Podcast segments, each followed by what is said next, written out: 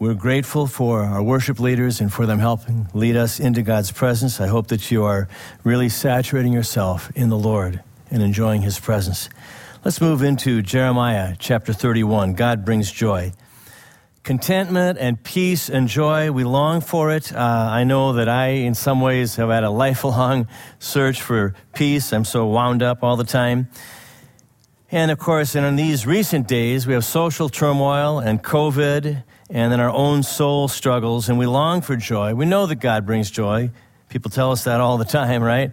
But how does God bring joy? Uh, just read a couple verses here in Jeremiah 31, verse 3.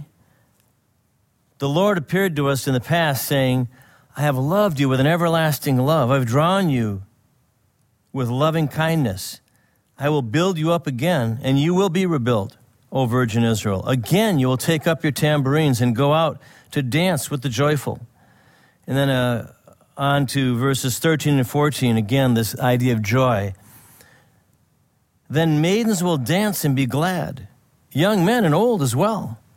I will turn their mourning into gladness. I will give them comfort and joy instead of sorrow.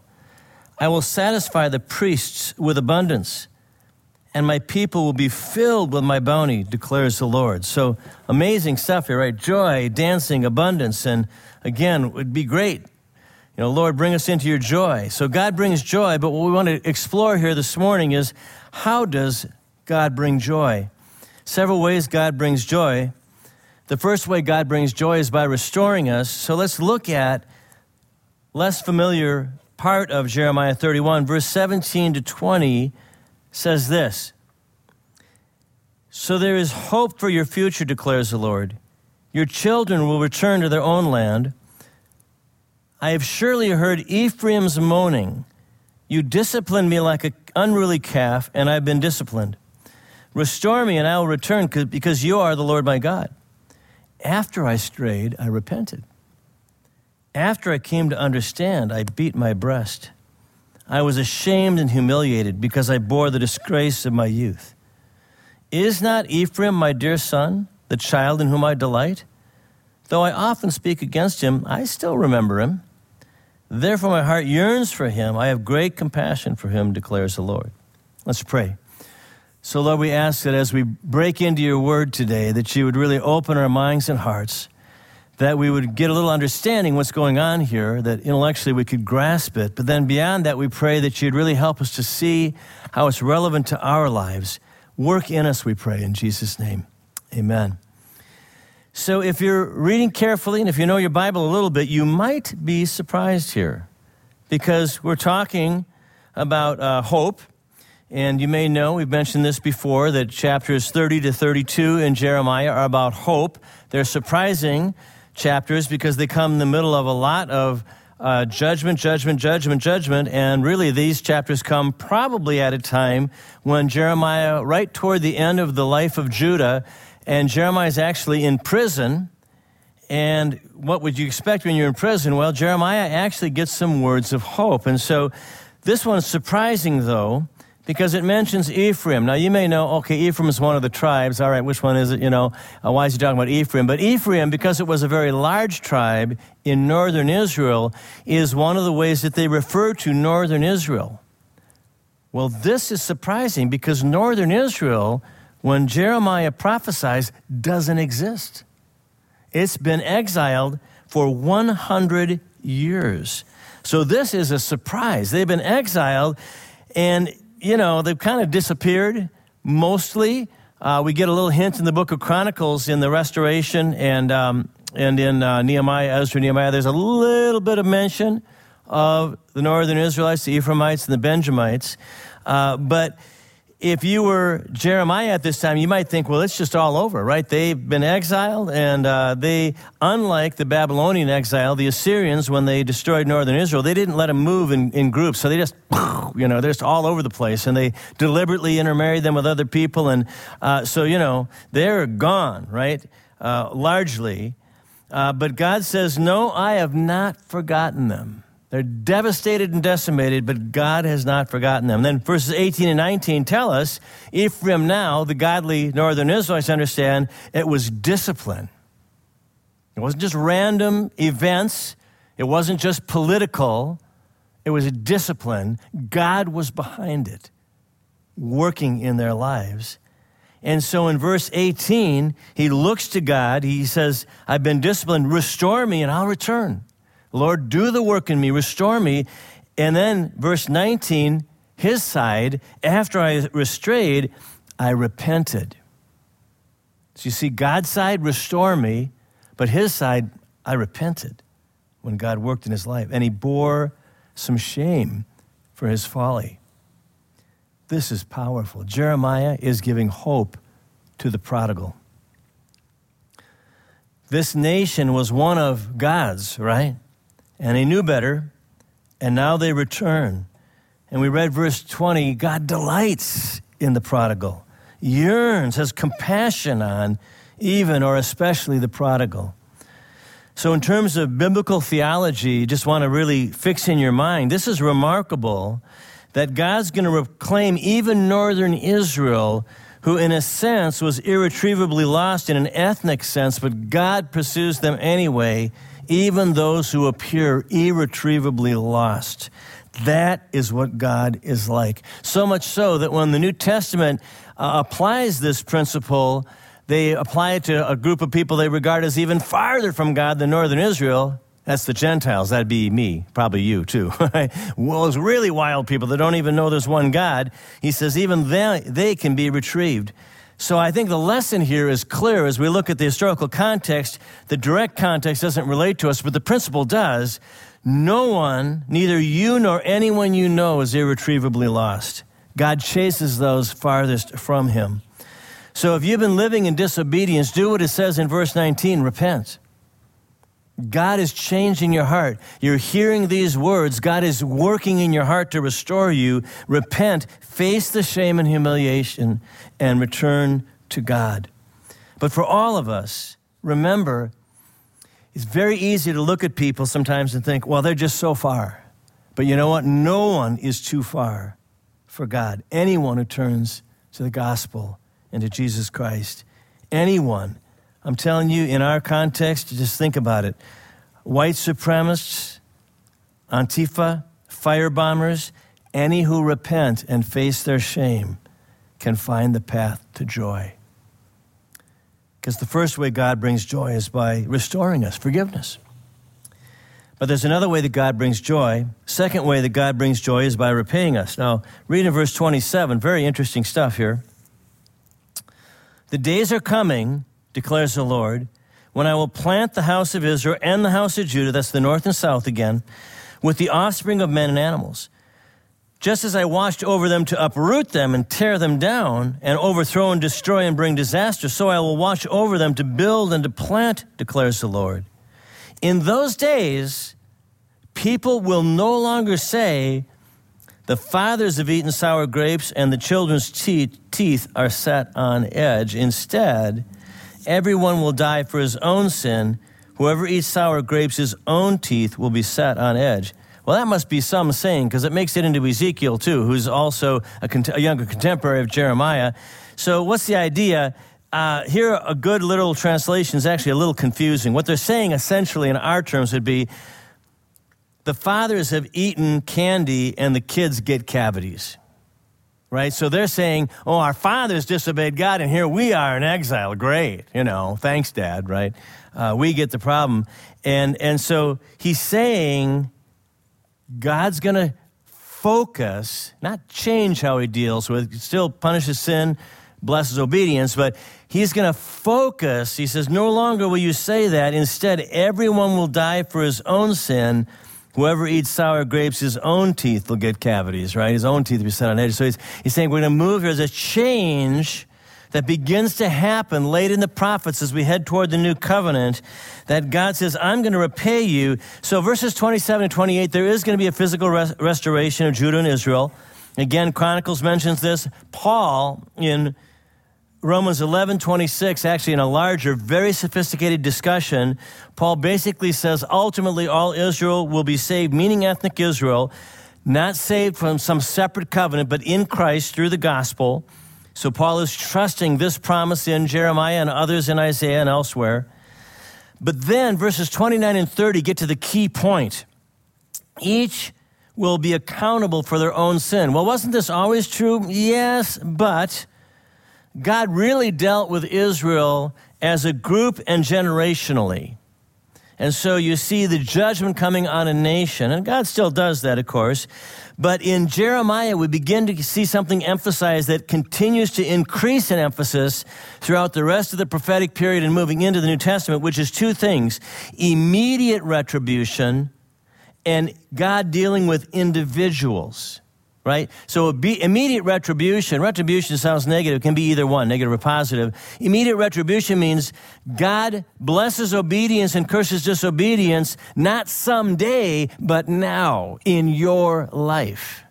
Right? God will do so immediately. You'll, you will experience as an individual blessing and cursing. And because the blessing and cursing kind of overlaps with you and your family and society, you can kind of be experiencing these things simultaneously at times. But ultimately, your individual choice will determine the dominant impact of blessing or cursing. So, in terms of biblical theology, we think of, uh, and let's look at Galatians chapter 6, verses 7 through 10. This is where it really culminates in the New Testament, and this is a very, very powerful teaching. I want you to grasp this. This really could be life changing. Paul says, taking the same principle here and really making it clear, he says in Galatians 6, 7 to 10, do not be deceived. God cannot be mocked. It can't happen. A man reaps what he sows. That's how life works. The one who sows to please his sinful nature from that nature will reap destruction. The one who sows to please the Spirit from the Spirit will reap eternal life. I'll add, therefore, verses 9 and 10, let us not become weary in doing good, for at the proper time we will reap a harvest if we do not give up. Therefore, as we have opportunity, let's do good to all people, and especially those who belong to the family of believers.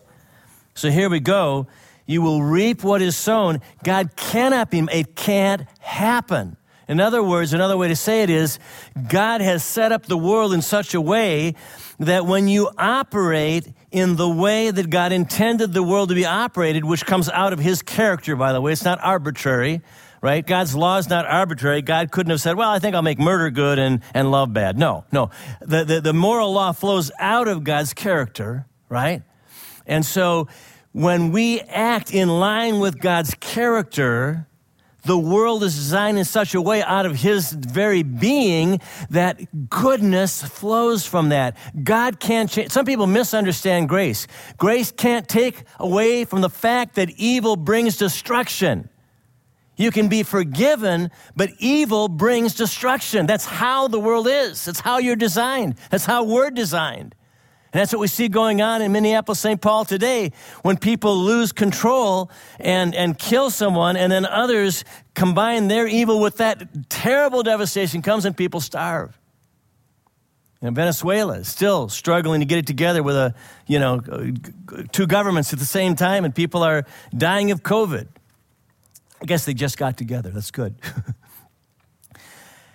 Point being that you can't get around this reality you reap what is sown. And so he says, so, so when you reap to please the Holy Spirit in your thoughts and your attitudes and your actions, it's going to bring blessing. It's going to happen. And so Paul says, fill the world with good deeds, and especially your brothers and sisters. Take care of family, right, in Christ. God rewards every good work. Well, what does this mean for us? Here, here's the power of this thing. We sometimes feel powerless. Oh, you know, I've had this temptation. Oh, I gave in, you know. No. No, you, may not be able to change your heart in a day, but sowing and reaping says that ultimately, under the grace of God, you can sow the right seed and change the fruitfulness of your life from bad seed, bad fruit to good fruit. We have power in Christ over the direction of our lives. I can change anything, even my imagination, by choosing what I dwell on. Folks, this is freedom, tremendous freedom. I can change and direct the results of my soul, the emotions in my soul, by what I dwell. Now, I can't just say, I'm going to feel better, right? You know that, right? Emotions are not, you know, directly, I'm going to be happy now. No, you can't do that. But you can fill your mind with the truth of God's word. You can think, as Philippians says, on what is good, true, lovely, etc., and you can change the condition of your soul. You can change the actions and the words what you plant, and the, the effect in your life is transformed. So, do you want greater peace? Think about God's promises of care and provision. Do you want more results from your ministry? Pray, listen to God, and then do what He shows you to do. As we do these things, though, we're talking about joy, you're going to start smiling. Because you know what? It's good to know God. It's good to know you're loved by God. It's good to know the blessings of God. Right thinking about God and right actions related to eternity will automatically lead to joy. Because the second way that God brings joy is by repaying us. But the third way God brings joy, and the central passage of Jeremiah 31, is by redeeming us. Read with me what I hope are very familiar words, but if not, today's your day. Jeremiah 31, 31 to 34. These are among the top six scriptures in the Old Testament. The time is coming, declares the Lord, when I will make a new covenant with the house of Israel and with the house of Judah. It will not be like the covenant I made with their forefathers when I took them by the hand to lead them out of Egypt, because they broke my covenant, though I was a husband to them declares the Lord. This is the covenant I will make with the house of Israel after that time, declares the Lord. I will put my law, my Torah, my instruction in their minds and write it on their hearts. I will be their God and they will be my people. No longer will a man teach his neighbor or a man his brother, saying, Know the Lord, because they will all know me, from the least of them to the greatest declares the Lord, because I will forgive their wickedness and will remember their sins no more. Wow. New covenant. This is actually the only place in the Old Testament where that actual phrase is used, although the concept is referred to elsewhere, Ezekiel 36 and other places.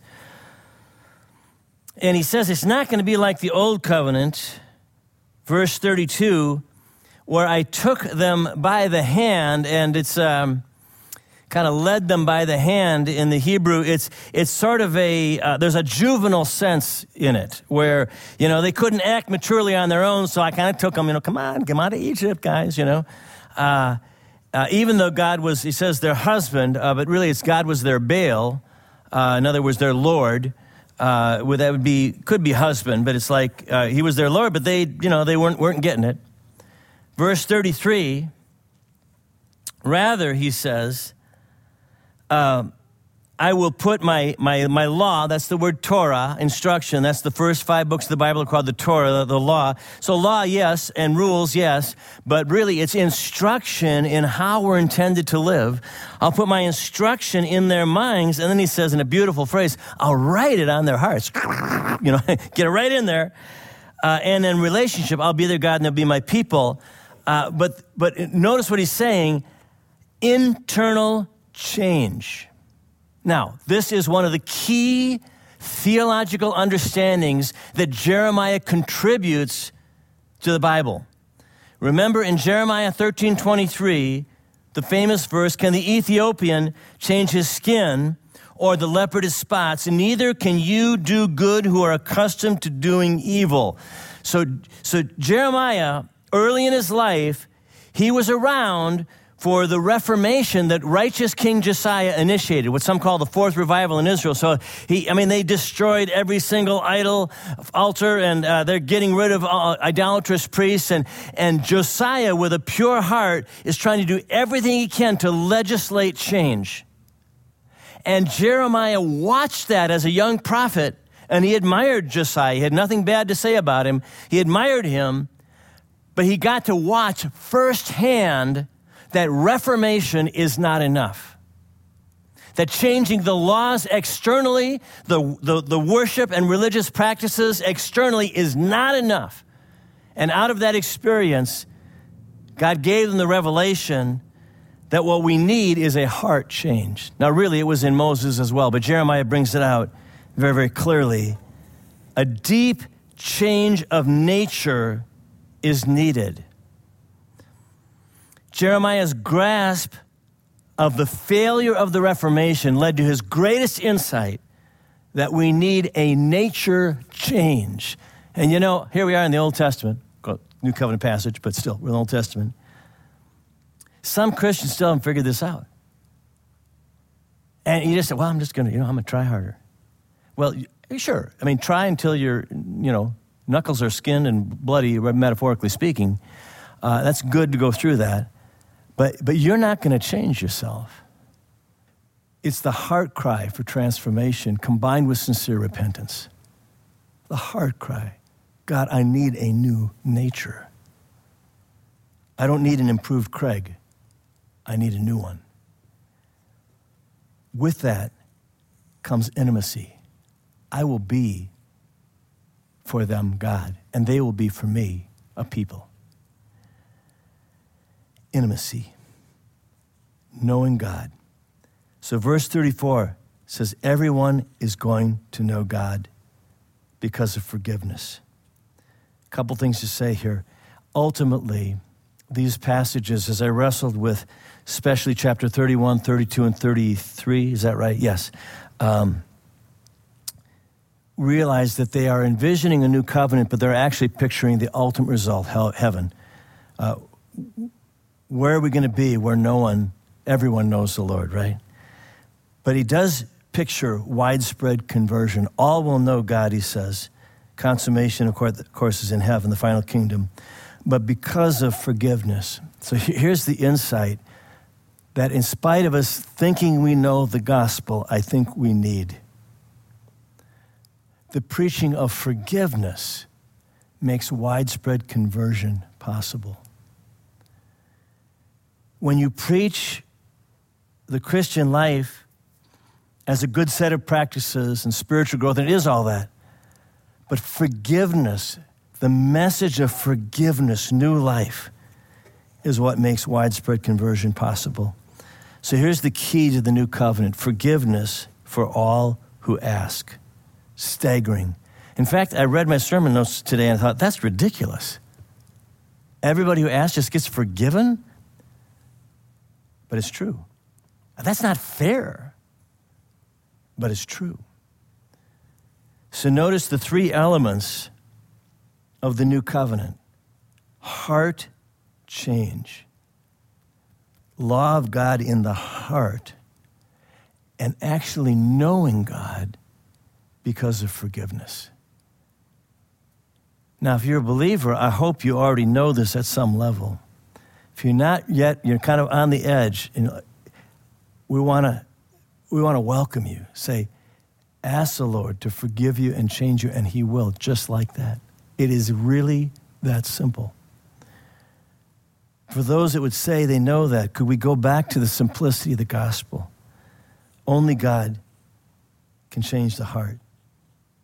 And then we know Him and we're forgiven. Now, backing up, look at the big picture all the way from Genesis.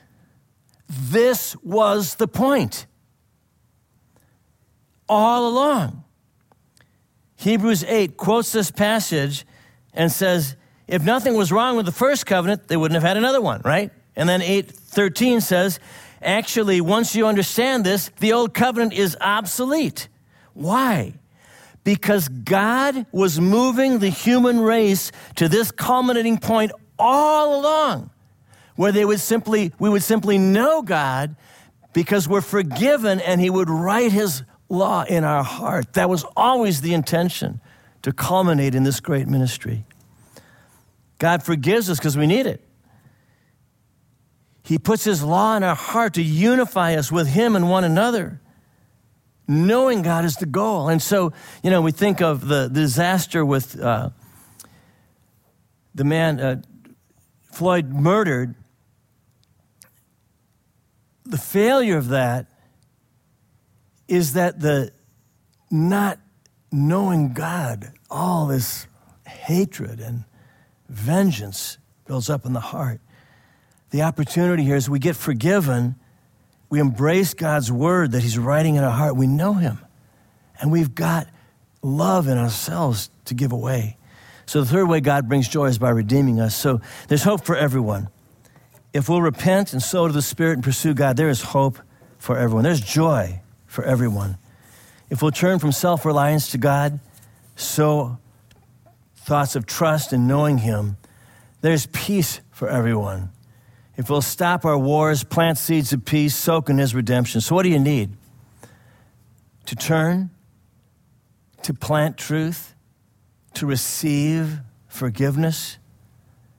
What's your friends need? God brings joy, forgiveness, reward, and redemption. Let's pray. Lord, we thank you that your word and your plan is so amazing.